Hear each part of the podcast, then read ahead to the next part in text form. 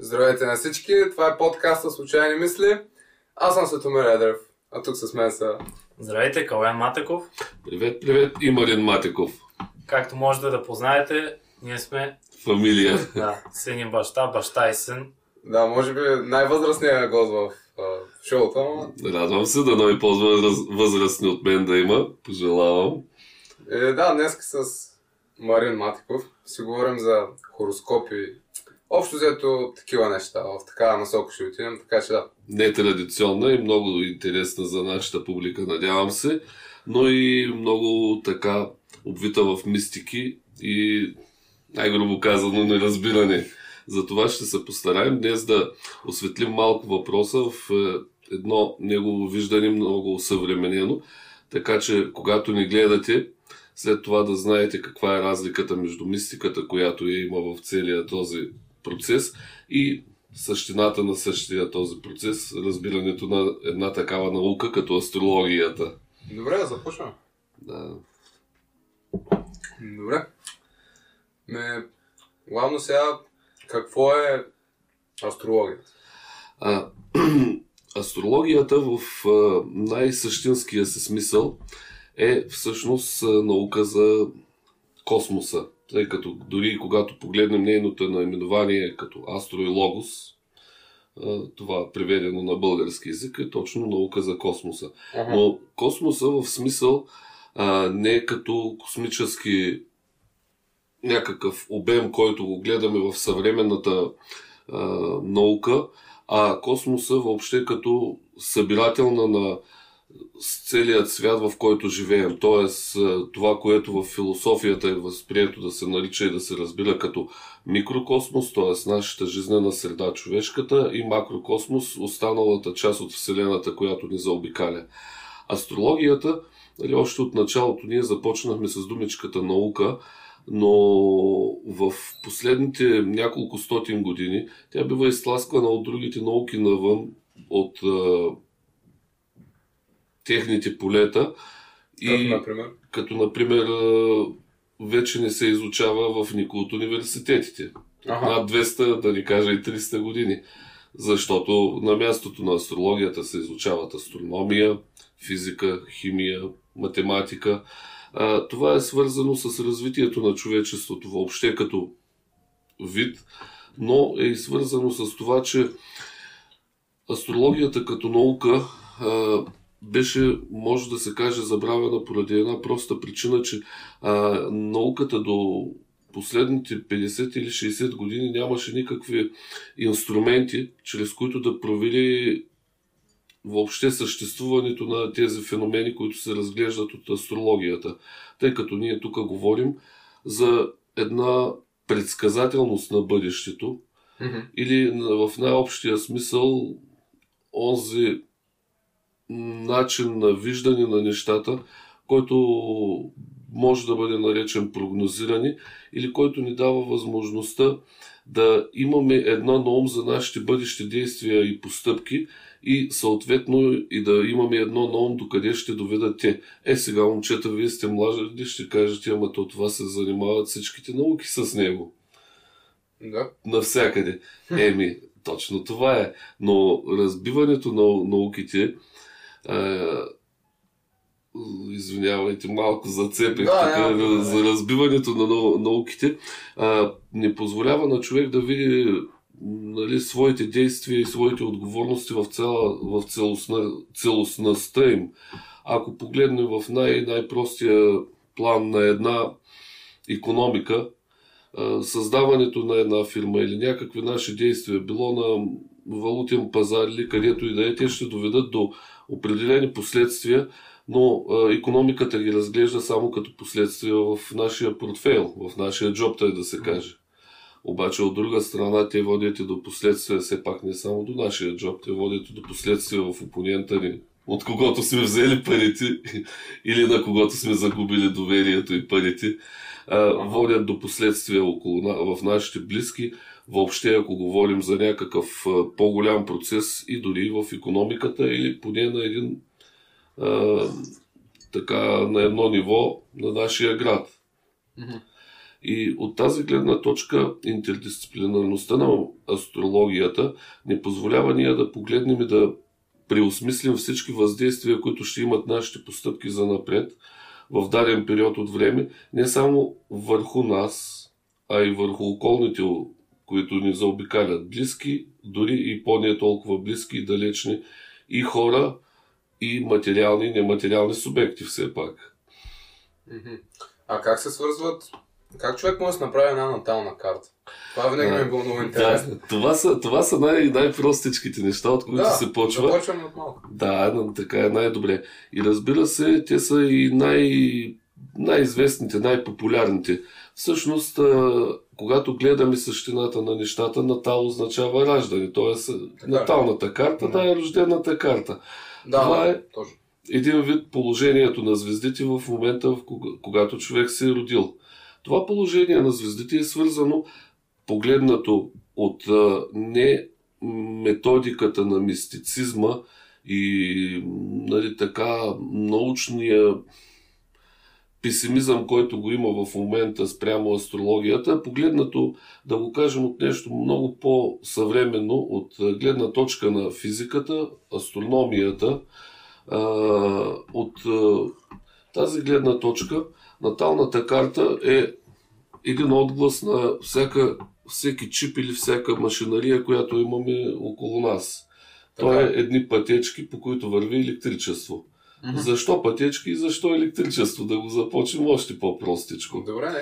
Защото, в крайна сметка, когато се заражда тази наука астрология на времето, хората са проявявали любопитство към природата, тъй като най-важното нещо за оцеляването на човешкия вид това е хармонията ни с природата. Ако навън след малко ще върви, вали, трябва да се вземем нещо като чадър или да яки, ни предпази. Да ни предпази. Mm-hmm. Ако ще е много горещо, трябва да се вземем водичка. Ако зимата ще е лоша, трябва да се запасим с храна и за нас и за животните ни. Ето и тук е вече първичната роля на астрологията да се предскаже какво ще бъде не само времето, но и обстоятелствата, които са, за да може ние да знаем как да действаме за напред в един по-близък или по-далечен период. От там нататък астрологията много бързо бива свързана с религиите и с религиозността, тъй като а, за да се направи дори една, както започнахме преди малко натална карта, което аз въпроса не съм забравил, просто ще стигна до него малко по-отдалеч, да. а, се изискват определени знания по математика, по география, сега както бихме го казали, по знания за климата, знания за а, сезонните промени. И ето ти го една така простичка наука започва да се оформя с всичките клонове на познатите ни незнания. Всичко се свързва. Всичко се свързва. Дори и с писаното слово, тъй като те нещата трябва да се запишат, за да не се забравят. И оттам нататък, след като биват записани и не се забравят и се гледа тяхната повторяемост, т.е. регулярност, имаме вече и една статистика дори, mm-hmm. която ни позволява да изведем от определени данни определени резултати. С стотиците хиляди години тези данни и тези резултати биват записани в разни книги. Повечето от нас са чували и са чели нали, за едни велики а, философи на древността, които са били същевременно и астролози, за Птоломей, а, за в по-близко време Исак Нютон, а, за Нострадамус, хора, които в крайна сметка са били енциклопедисти, но винаги в визитната им, да се каже, картичка е пишело. Ние се занимаваме с астрология. Защо? Защото тя е най-близко до човешкото действие, като наука. Mm-hmm. В нея са събрани точно всичките науки. Ако искаш да се занимаваш с това и да го разбираш, няма как да не можеш да смяташ. Трябва да знаеш математиката. Много са свързани нещата. Разбира се. Няма как да не можеш а, да правиш а, изчисления, които са векторни, т.е било в двоизмерна или в триизмерна среда, т.е. тригонометрията, планиметрията, стереометрията, тъй като а, обект на изследване на цялата наука е не само човека, но и останалата част от космоса, т.е. звездите и небесните тела. Същината на астрологията като наука е да направим една карта, да се върнем пак на Да, въпроса, една карта или по-скоро а, схема на състоянието на небесните тела в даден момент. Наталната карта е състоянието на небесните тела спрямо Земята, когато даден човек се е родил. Разбира се, че всяко раждане означава определен часови момент, Мгм. в който небесните тела се свързват с различни ъгли. А, много от нещата просто преминават през времето и знанията на хората се развиват. Нали, когато преди 2000 години се е кажало, че Земята е плоска и се държи на 4 слона и върху една костенурка плува в космоса, това е било истинското знание и хората са го възприемали много Да, лесно. Земята е плоска, примерно. Разбира се. Е, Доколкото знае и сега много хора вярват в това. Няма Това е нищо друга лошо. Да, това е друга тема. Но в крайна сметка ние все пак разглеждаме човешката личност и човешкия индивидуум и неговите постъпки, как би постъпил или как е правилно да постъпи в дадена ситуация. И за това достигаме до един метод, който в науката се нарича упростяване. А, знаейки, че Вселената е безкрайна, Мгм. и съществува в най-малко да го наречем три измерения за нас, които са познати височина, дължина и широчина, а, за да направим едно изчисление, каквото е наталната карта, т.е. за да разберем какви са ъглите на небесните тела, които сключват, когато даден човек се е родил, т.е. каква ще бъде неговата съдба и животът му, ще ни трябват много, наистина много големи познания. Много. М, Да, Може ли да се доверим на интернет? Разбира се, интернетът е много хубаво нещо, но както е казал един а, философ руско-съветски, доверяй, но проверяй. Затова е по-добре да се доверим на науката на математиката, на стереометрията, на тригонометрията, която ще ни помогне да съставим точно тази натална карта, която на нас ни е нужна. Какво ще направим? На първо място, за да ни е по-лесно, ще излезем от начина си на мислене на съвременни хора, на хора от 21 век, които знаят, че Земята се върти около Слънцето и Вселената е безкрайна, а Слънцето пътува в тази Вселена. Ще упростим задачата как? Ще вземем Земята за център на Вселената. Много е просто една безкрайност, където и да кажем, може да се сложи центъра. Когато вземем Земята за център на Вселената, оттам нататък ние изравняваме задачата от триизмерно до двоизмерно пространство, т.е. проекциите триизмерните винаги биват и могат да бъдат векторно наложени върху двоизмерно пространство. Това е неща, които се учат в 9-10 клас по математика, изключително простички, всеки си ги спомня, там стрелкичка, стрелкичка, събираме ги ъгъл. А вектор какво беше? Вектор е една насочена линия. Ага, добре. Да. За тези, които не се сещат. Да. Е, точно тук е и ролята на интернета, защото после ще сложим няколко заметки, да се прочитат няколко неща и човек да придобие повече знания, което нали, точно интернет ни дава възможността да го имаме на, на минутата. Мгм. А, след като сме упростили задачата, сложили сме Земята в центъра на Вселената и сме свели всичките движения и всички небесни тела до двоизмерни, т.е. върху дължина и широчина, на нас не остава да разберем къде е роден човек точно на тази карта, на Земята и на целия космос, в една географска мрежа, която е нали, в цялата Земя, източната дължина, западната широчина. И оттам, в момента на неговото раждане, ние може да определим ъглите, които сключват всички небесни тела. Фактически астрономията се, а, астрологията се Астрология. занимава, да, астрологията, извинявайте, се занимава с точно тези ъгли, които небесните тела сключват, когато човек се ражда и когато говорим за тъй наречената натална или рождена карта. Защо? А, тук ще направим една, един малък екскиз в а, квантовата физика, съвсем, съвсем на ниво също 8 или 9 клас от учебния материал. А, защото ние живеем в крайна сметка в един пространствен и времеви континиум от електромагнитни лъчения. Абсолютно всичко, което ни, което ни заобикаля, е микс от електромагнитни лъчения, които, когато се сетите, нанесени върху скалата там на, на трептенията си, на трептенията си. Да, нали? това е физика. Да, това е физика от 8 клас. Не бях добър по физика. Не е нужно да сме добри, нали? То за това си има интернет Да. и за това си има книжки. Но ние знаем, че космоса е съставен от тези трептения. Започвайки от най-най-най свръхбързите, които са алфа и бета лъчите, т.е. Нали, първичната радиация. И тези трептения се излъчват от всички огромни небесни тела, звездите. Мгм. Звездните купове, мъглевините, всичко, което гори и пулсира и създава някакво движение в космоса. И около Окей. него се въртят останалите неща, които като нашата планета са малко по-тихички, по-кротички, местенца, където човек може да си живее живота. А, те, излъчвайки огромно количество енергия и го разпръскват в космоса и всъщност целият космос е един океан от такива електромагнитни лъчения. Най-първичните радиацията, гама, бета, алфа лъчите са с трептения с хиляди, стотици хиляди, дори да ни кажа милиони трептения в секунда, т.е. херцове. Там са измерванията в мегахерцове, в терахерцове и т.н. Това електромагнитно лъчение, разпръсквайки се навсякъде в космоса, започва да се забавя движението, тъй като колкото е да е безкрайен космоса и да няма нищо в него, дори електромагнитните вълни един вид се омарят, когато се движат на милиарди светлинни години разстояние. Нали, отварям скоба, да не говорим сега за светлинни години и Да. такива работи. Какво са? Просто говорим за големи разстояния Ага. и започва да забавят трептението и колебанието се.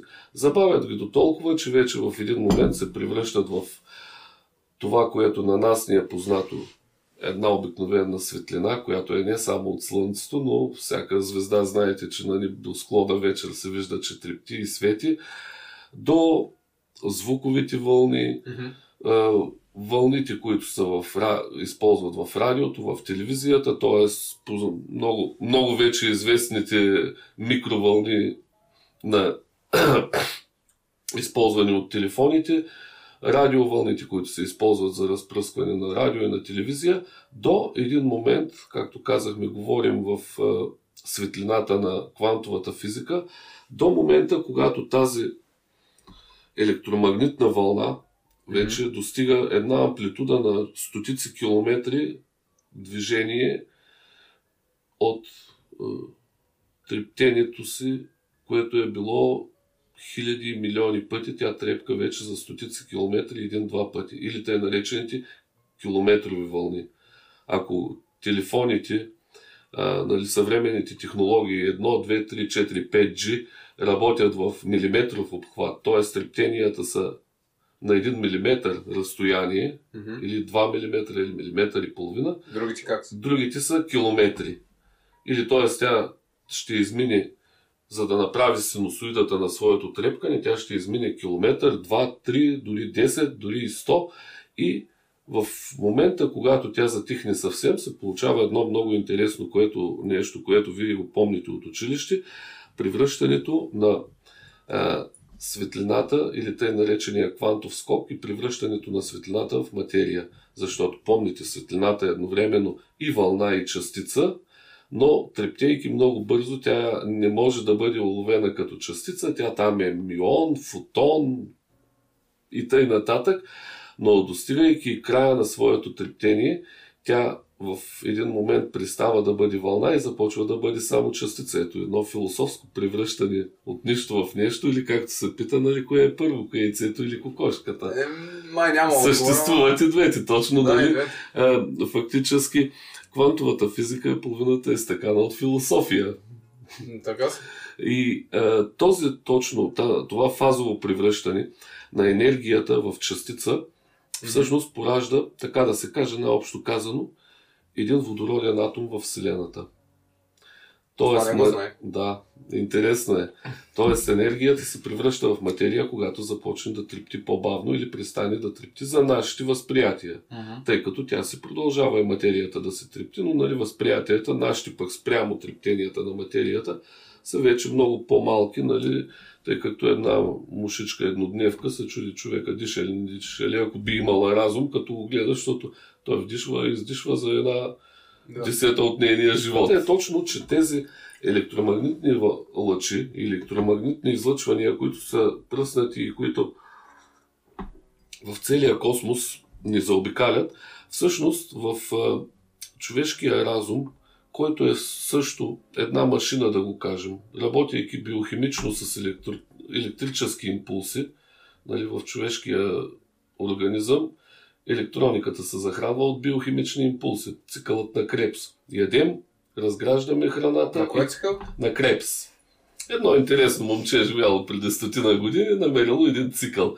Тоест цикъла на разграждане на храната в човешкия организъм. Разграждаме храната и получаваме отпадъци и енергия, която ни дава възможността да живеем. Тази енергия е електролическа, т.е. електромагнитна енергия. Тази електромагнитна енергия не е по-различна от енергията на останалата част от Вселената, която ни заобикаля. Тоест, лампата, която свети там с 220 волта напрежение Ама и т.н. Да, тази изгорява, няма значение. Същината и живота и не е по-различен от същината на живота в човека. Просто тя получава енергията си от някъде от някой вятърен соларен парк или от ядрена електроцентрала. Ние получаваме енергията си от храната. Както и автомобила се получава енергията от Горивото. горивото. Само, че там е бива заделена на два вида. Една механична, която е чиста, за да може да се движи автомобила, както и ние, нали, Мгм. за да се движим, използваме същата енергия, а останалата електрическата се използва за машинариите, за да съществува колата в активно състояние. А, та да се върнем нали, на хороскопа. Надявам се, не съм се отдалечил много от въпроса, но Аз леко се изгубих, намерих. точно това е идеята на астрологията, да се намерим по-лесно и по-бързо. А, достигнахме до приказката и до коментирахме идеята точно за електромагнетизма, който ни заобикаля и който е един океан от енергия около нас. Човешкото същество, човек раждайки се, в секундата, в минутата на раждането си, е табула раза, както е възприето в философията, или бяла дъска. Върху него няма нищо, няма никакъв отпечатък. Е, има генетични отпечатъци от родителите му, има и техногенни отпечатъци от средата, но нали се възприема като личност, че той е просто една бяла чиста дъска, върху която учители, семейство, общество ще пишат в следващите години, за, за да създадат личност.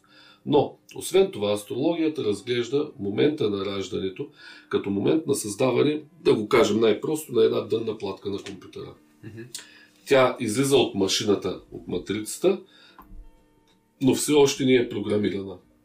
Трябва да премине през нали, определен етап производствен, където ще бъде програмирана, където точно ще се запишат тези пистички, които ще създадат възможността да бъде дънна платка, радион или някаква друга, да се използва за игри повече, или пък за някаква друга дейност, но си има някаква специализация.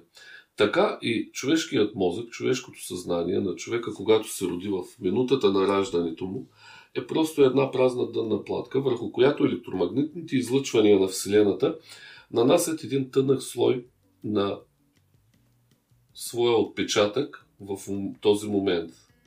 Точно както една фотоплака, ако бъде извадена навън от тъмнината, ще даде отпечатък на момента, в който е извадена. Така и електромагнитните а, излъчвания, които са в космоса, Мгм. а, ние говорихме, че ги свеждаме до 2D проекция, която да ни е по-лесно, за да разберем какви са аглите, да, които ги изключват от 3 нали, обемна Да. проекция до двоизмерна и да видим какви агли сключват с човешката личност или човека в мястото, в където той е роден.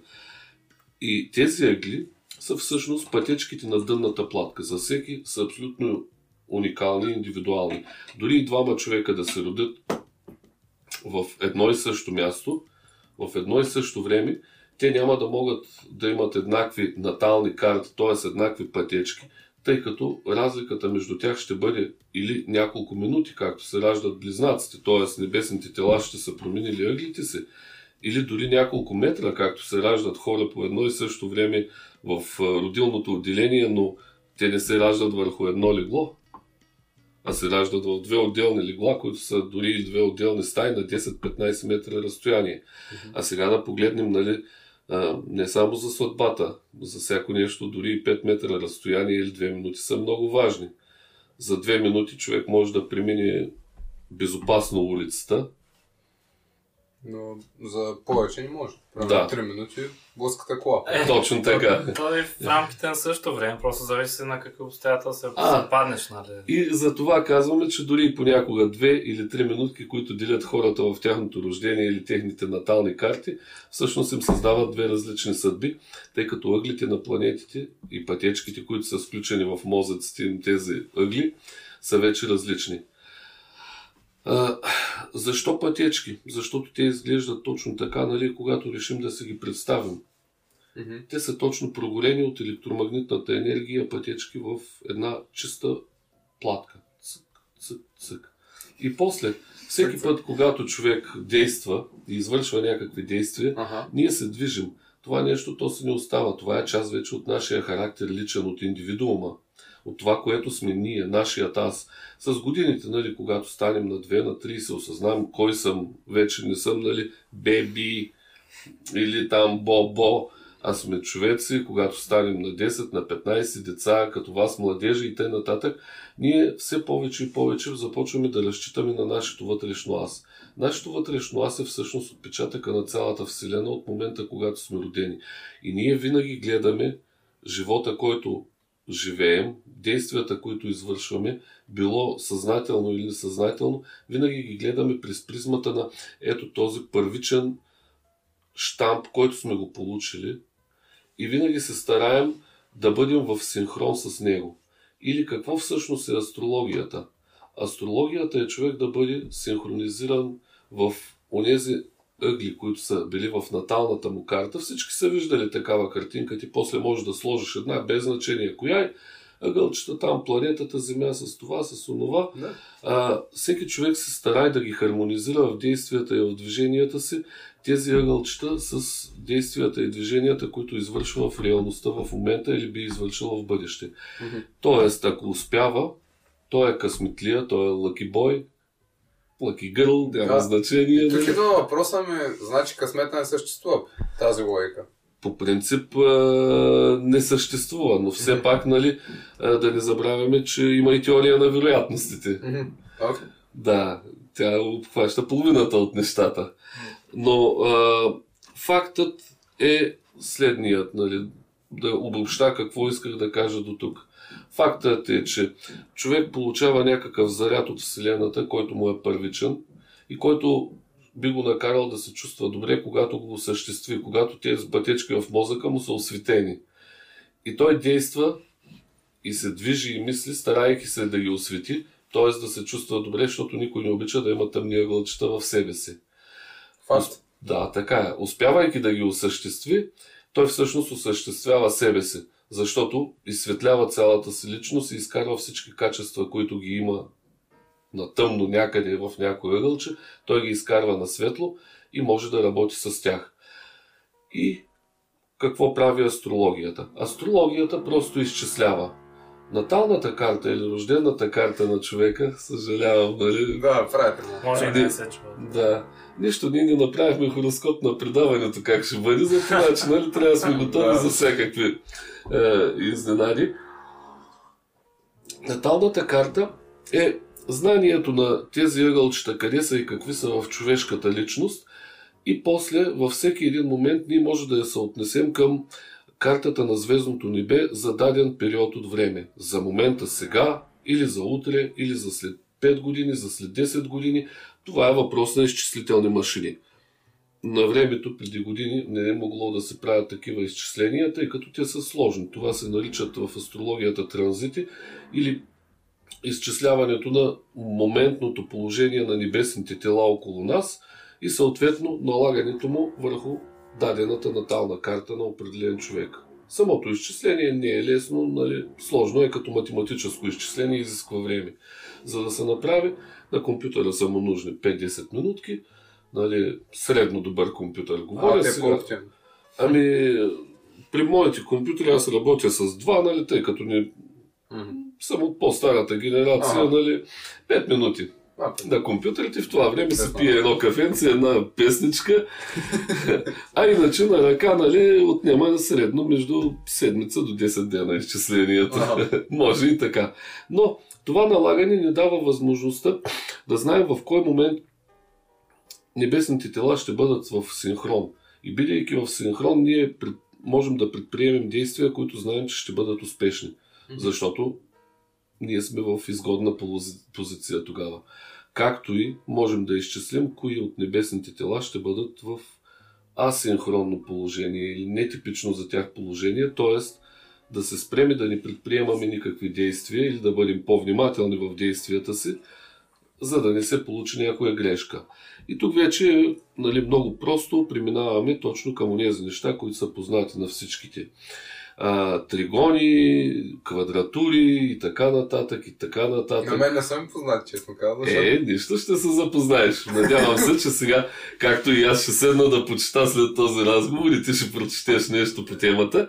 Но, всъщност, а, емпирично е изведено знанието, че определени ъгли на небесните тела дават положителна насока на нашите действия и на нашите дори и желания, да го кажем. Защото нали, те желанията се осъществяват чрез действия. Това са тъй наречените хармонични ъгли. Това са ъглите 60 градуса, който е най-хармоничен, да, между две небесни тела. 120 градуса, нали, говорим за кръг от 360 Мгм. градуса в циферблата, както е в аналоговите часовници. Ага. И съвпадането на два небесни обекта, т.е. 0 градуса. Дисхармонични са ъглите кратни на 90, т.е. 90 градуса, 180, 45. Това е много простичко, погледнато точно от гледна точка на светлината и отраженията на светлината, тъй като нали, тук в астрологията ние боравим с ъгли, но тези ъгли са всъщност точно ние виждаме светлинния поток, но говорим за електромагнитен поток от енергия, който достига до нас под определен ъгъл. Когато светлината не свети директно в очите, Ние не виждаме нищо. не виждаме нищо. Точно Ето един дисхармоничен ъгъл. Да, точно. Но когато ние трябва да видим нещо и светнем с отстрани на около 60 градуса, или пък ако го погледнем с двете ръце, с две фенерчета на 120 градуса върху въпроса, който нас ни интересува, М. нали, ще видим много повече. Съвпада може да ни даде да видим, защото може да сложим фенерчето пред нас, но може и да ни, да ни даде да видим, ако фенерчето не сложим зад нас Няма и тогава имаме сянка също така. Та, ето тези ъгли, всъщност най-просто погледнато и най-елементарно, осветлявайки даден предмет, върху който сме се фокусирали, или дадено действие, те ни дават възможността да знаем това действие би били било добро за нас или не. И всичко се свежда до простата задачка, едно елементарно изчисление, когато имаме дадена тема, върху която да работим, да прегледаме в едно обозримо бъдеще тази тема спрямо ъглите, които небесните тела сключват.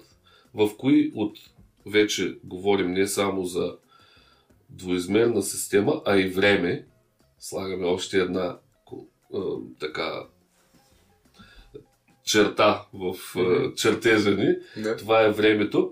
Тоест в кои моменти от времето небесните тела ще бъдат в хармоничен ъгъл с небесните тела на момента на нашето раждане или на нашата натална карта. И тогава този въпрос за нас ще бъде решим много лесно или ще бъде действие, което лесно ще го извършим. Както и обратното. Ако бъдат в един дисхармоничен ъгъл, нали, действието или въпроса няма да намерят решение такова, каквото ни удовлетворява, или могат да доведат и до съвсем непредвидими резултати. И тук сега вече аз, ако си позволя един въпрос, Да, да.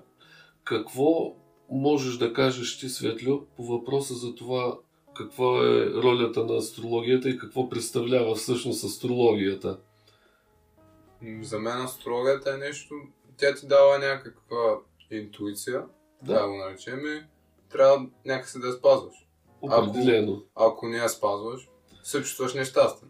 Ами както закона за движение по пътищата. Да. То е едно нещо, което съществува и което когато биде спазвано, нали, човек може да пристигне от точка А до точка Б безопасно, знаеки, че ще бъде в безопасност. Ако не се спазва, нали, може да се случи нещо, някой нещастен случай. Така и ролята и това е астрологията. Чрез математическо изчисление да намерим най-безопасния начин да достигнем до това, което ние желаем. Мгм. И съответно и отчитайки скалата на времето, ние да разберем в кое време е точно това пристигане. Тоест да не бъдем нито много преди събитието, нито много след събитието, а точно в момента на събитието. И бидейки в момента на събитието, винаги може да действаме смело, да се отдадем така с пълна пара да свършим това, което ни е нужно и после смело и спокойно да се почиваме и да релаксираме, защото сме си свършили работата. Тоест, ергономия на нашите действия. Не съм го гледал така гледна точка, честно казвам. Ами то всъщност това е цялата идея. Да, да, то това е Защото идеята. другото е, нали, това, което хората го знаят като общност за астрологията е някаква мистика. Нали, Нептун сключва квадратура с Плутон, това означава еди какво си. Еми то означава еди какво си, но то означава само за Нептун и за Плутон. Всъщност ние винаги трябва да гледаме нещата през призмата на нас или човека, на когото правим тази прогноза Мгм. кога неговия Нептун и Плутон, които отговарят за дадени психически или пък емоционални качества, тъй като нали, тук не се спряхме на въпроса коя от небесните тела какви е, отношения има вътре в човека и към неговата психика и към неговото мислене, нали, може да направим, ако нямате нищо против и ако зрителите им е Да, интересно още- друго предаване на тази тема, тъй като то е доста дълга. Ма не, то няма да не стигне времето за всичко. Еми, Те ще се, направим още епизод. Да, да, е, сега ще... Те, че очаквайте. ще се радваме да ни видите, да. Добре, аз искам като за финал на това Да. да кажа на как, какви източници могат да разчитат, защото то в интернет много информация има. Но... Ами, а, и- източниците винаги са два. Да. Първият източник е човек сам да учи и да чете. Мгм. Винаги това е нещо, което дава резултати. Единственият проблем е, че резултатите идват наистина след време, защото когато говорим за учени, на което и да е, какъвто и да е предмет, се иска учени. М. Вторият източник са в крайна сметка хора, които са доказали чрез работата си или чрез действията си, че разбират от тази дейност. Тоест, ако сами решим да направим един хороскоп, това не ни коства нищо. Отваряме интернет, намираме една програма и го правим. М. Проблема е- Няма значение кое. Да, то е математическо изчисление. Ага. Дали Окей. ще работим с, да не казвам марката компютър Да. този или марката онзи, в крайна сметка важното е, когато имаме нещо, което да свършим, да го свършим с компютъра. Така и с програмите. Една от друга те правят едно и също. Правят математическото изчисление. Въпросът е после това математическо изчисление как ще бъде изтълкувано. М. И там вече или човек трябва да има определени знания, за да може да се намери правилното тълкование, или да се довери поне в началото на човек, който е доказал своите знания и своите умения в тази област. А аз винаги съветвам, че е хубаво човек да знае повече, така че едно самообучение на тази тема никога не е излишно. Да, ако имате свободно време, даже може ви- вие да видите. Има много информация. Абсолютно, нета е пълен с информация. То не е само не те, И книжарниците. книги, да, се разбира се, разбира се. Така че, нали, това са двата начина. Ме, добре. Е, ми беше доста интересно смисъл. Ема изкефи. Аз Те- също се радвам Те, че да, сега запишем още един епизод. Е, да, благодаря ти за това. и за мен беше удоволствие. Е, Благодарим да, на Калян за гостоприемството. Ете се домакина. да. И да, лека вечер и лек ден на всички. До скоро. Довиждане.